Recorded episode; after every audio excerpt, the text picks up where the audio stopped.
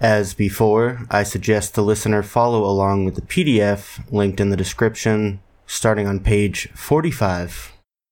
I know, I know, you don't, the whole point of this is so that you don't have to read, but we are again dealing with a couple of tables. And I can only do so much with this format, so eat, eat your vegetables.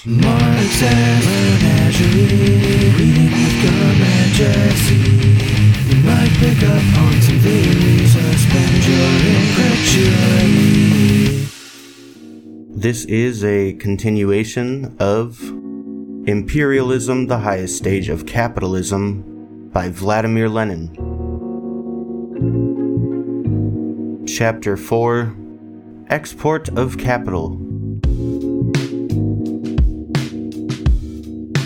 Typical of the old capitalism, when free competition held undivided sway, was the export of goods. Typical of the latest stage of capitalism, when monopolies rule, is the export of capital. Capitalism is commodity production at its highest stage of development, when labor power itself becomes a commodity. The growth of internal exchange and, particularly, of international exchange is a characteristic feature of capitalism. The uneven and spasmodic development of individual enterprises, individual branches of industry, and individual countries is inevitable under the capitalist system. England became a capitalist country before any other, and by the middle of the 19th century, having adopted free trade, claimed to be the workshop of the world, the supplier of manufactured goods to all countries, which, in exchange, were to keep her provided with raw materials. But in the last quarter of the 19th century, this monopoly was already undermined, for other countries, sheltering themselves with protective tariffs, developed into independent capitalist states. On the threshold of the 20th century, we see the formation of a new type of monopoly.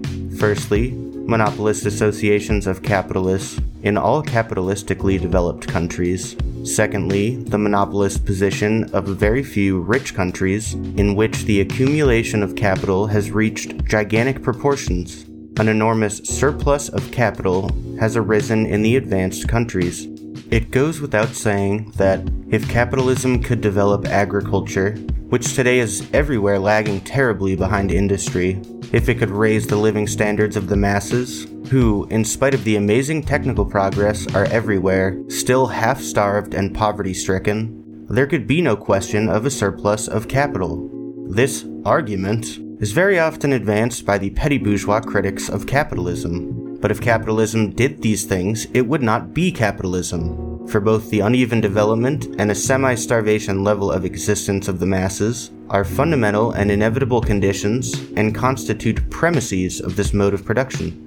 As long as capitalism remains what it is, surplus capital will be utilized not for the purpose of raising the standard of living of the masses in a given country, for this would mean a decline in profits for the capitalists, but for the purpose of increasing profits by exporting capital abroad to the backward countries.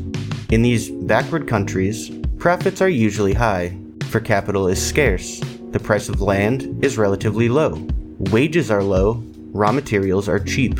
The export of capital is made possible by a number of backward countries, having already been drawn into world capitalist intercourse. Main railways have either been or are being built in those countries. Elementary conditions for industrial development have been created, etc. The need to export capital arises from the fact that, in a few countries, capitalism has become overripe, and, owing to a backward state of agriculture and the poverty of the masses, capital cannot find a field for profitable investment. Here are approximate figures showing the amount of capital invested abroad by the three principal countries. Capital invested abroad. In 1862, Great Britain invested 3.6 billion francs. In 1872, Great Britain invested 15 billion francs, while France, as of three years prior, had invested 10 billion. In 1882, Britain invested 22 billion francs, while France, as of two years prior, had invested 15 billion. In 1893, Britain invested 42 billion francs, while France, as of three years prior, had invested 20 billion. In 1902, Britain invested 62 billion francs, while France invested between 27 and 37 billion, and Germany invested 12.5 billion. In 1914, Britain invested between 75 and 100 billion francs. France invested nothing, and Germany invested 44 billion. This table shows that the export of capital reached enormous dimensions only at the beginning of the 20th century. Before the war, the capital invested abroad by the three principal countries amounted to between 175,000 million and 200,000 million francs. At the modest rate of 5%, the income from this sum should reach from 8,000 to 10,000 million francs a year, a sound basis for the imperialist oppression and exploitation of most of the countries and nations of the world, for the capitalist parasitism of a handful of wealthy states. How is this capital invested abroad, distributed among the various countries? Where is it invested? Only an approximate answer can be given to these questions, but it is one sufficient to throw light on certain general relations and connections of modern imperialism. Approximate distribution of foreign capital in different parts of the globe, circa 1910. Europe, 4 billion marks from Great Britain, 23 billion marks from France, and 18 billion marks from Germany, for a total of 45 billion marks. America, 37 billion, 4 billion, and 10 billion marks from Britain, France, and Germany, respectively, totaling 51 billion marks. Asia, Africa, and Australia, 29 billion, 8 billion, and 7 billion marks from Britain, France, and Germany, respectively, totaling 44 billion marks. Subtotals 70 billion marks from Great Britain and 35 billion marks apiece from France and Germany, for a total of 140 billion marks. The principal spheres of investment of British capital are the British colonies, which are very large also in America, for example, Canada, not to mention Asia, etc. In this case, enormous exports of capital are bound up most closely with vast colonies, of the importance of which for imperialism I shall speak later. In the case of France, the situation is different. French capital exports are invested mainly in Europe, primarily in Russia, at least 10,000 million francs. This is mainly loan capital, government loans, and not capital invested in industrial undertakings. Unlike British colonial imperialism, French imperialism might be termed usury imperialism. In the case of Germany, we have a third type. Colonies are inconsiderable, and German capital invested abroad is divided most evenly between Europe and America.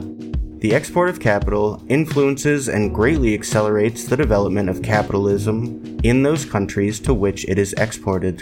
While, therefore, the export of capital may tend to a certain extent to arrest development in the capital exporting countries, it can only do so by expanding and deepening the further development of capitalism throughout the world the capital exporting countries are nearly always able to obtain certain advantages, the character of which throws light on the peculiarity of the epoch of finance capital and monopoly.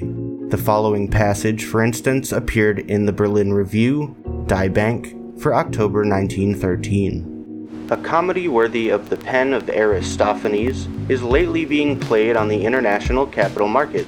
Numerous foreign countries, from Spain to the Balkan states, from Russia to Argentina, Brazil, and China, are openly or secretly coming into the big money market with demands, sometimes very persistent, for loans. The money markets are not very bright at the moment, and the political outlook is not promising. But not a single money market dares to refuse a loan for fear that its neighbor may forestall it consent to grant a loan and so secure some reciprocal service. In these international transactions, the creditor nearly always manages to secure some extra benefit a favorable clause in a commercial treaty, a coaling station, a contract to construct a harbor, a fat concession, or an order for guns. Finance capital has created the epoch of monopolies, and monopolies introduce everywhere monopolist practices. The utilization of connections for profitable transactions takes the place of competition on the open market. The most usual thing is to stipulate that part of the loan granted shall be spent on purchases in the creditor country, particularly on orders for war materials or for ships, etc. In the course of the last two decades, 1890 to 1910, France has very often resorted to this method. The export of capital thus becomes a means of encouraging the export of commodities. In this connection, transactions between particularly big firms assume a form which, as Schilder mildly puts it, borders on corruption. Krupp in Germany, Schneider in France, Armstrong in Britain are instances of firms which have close connections with powerful banks and governments which cannot easily be ignored when a loan is being arranged. France, when granting loans to Russia, squeezed her in the Commercial Treaty of September 16, 1905, stipulating for certain concessions to run till 1917. She did the same in the Commercial Treaty with Japan of August 19, 1911. The tariff war between Austria and Serbia which lasted within a seven month interval from 1906 to 1911, was partly caused by Austria and France competing to supply Serbia with war materials. In January 1912, Paul Deschanel stated in the Chamber of Deputies that from 1908 to 1911, French firms had supplied war materials to Serbia to the value of 45 million francs. A report from the Austro Hungarian consul at Sao Paulo, Brazil states The Brazilian railways are being built chiefly by French, Belgian, British, and German capital. In the financial operations connected with the construction of these railways, the countries involved stipulate for orders for the necessary railway materials. Thus, finance capital literally, one might say, spreads its net over all countries of the world. An important role in this is played by banks founded in the colonies and by their branches. German imperialists look with envy at the old colonial countries which have been particularly successful in providing for themselves in this respect. In 1904, Great Britain had 50 colonial banks, with 2,279 branches. In 1910, there were 72 banks with 5,449 branches. France had 20 with 136 branches, Holland 16 with 68 branches, and Germany had only 13 with 70 branches. The American capitalists, in their turn, are jealous of the English and German. In South America, they complained in 1915 five German banks have 40 branches, and five British banks have 70 branches. Britain and Germany have invested in Argentina, Brazil, and Uruguay in the last 25 years approximately $4,000 million, and as a result, together enjoy 46% of the total trade of these three countries. The capital exporting countries have divided the world among themselves in the figurative sense of the term, but finance capital has led to the actual division of the world.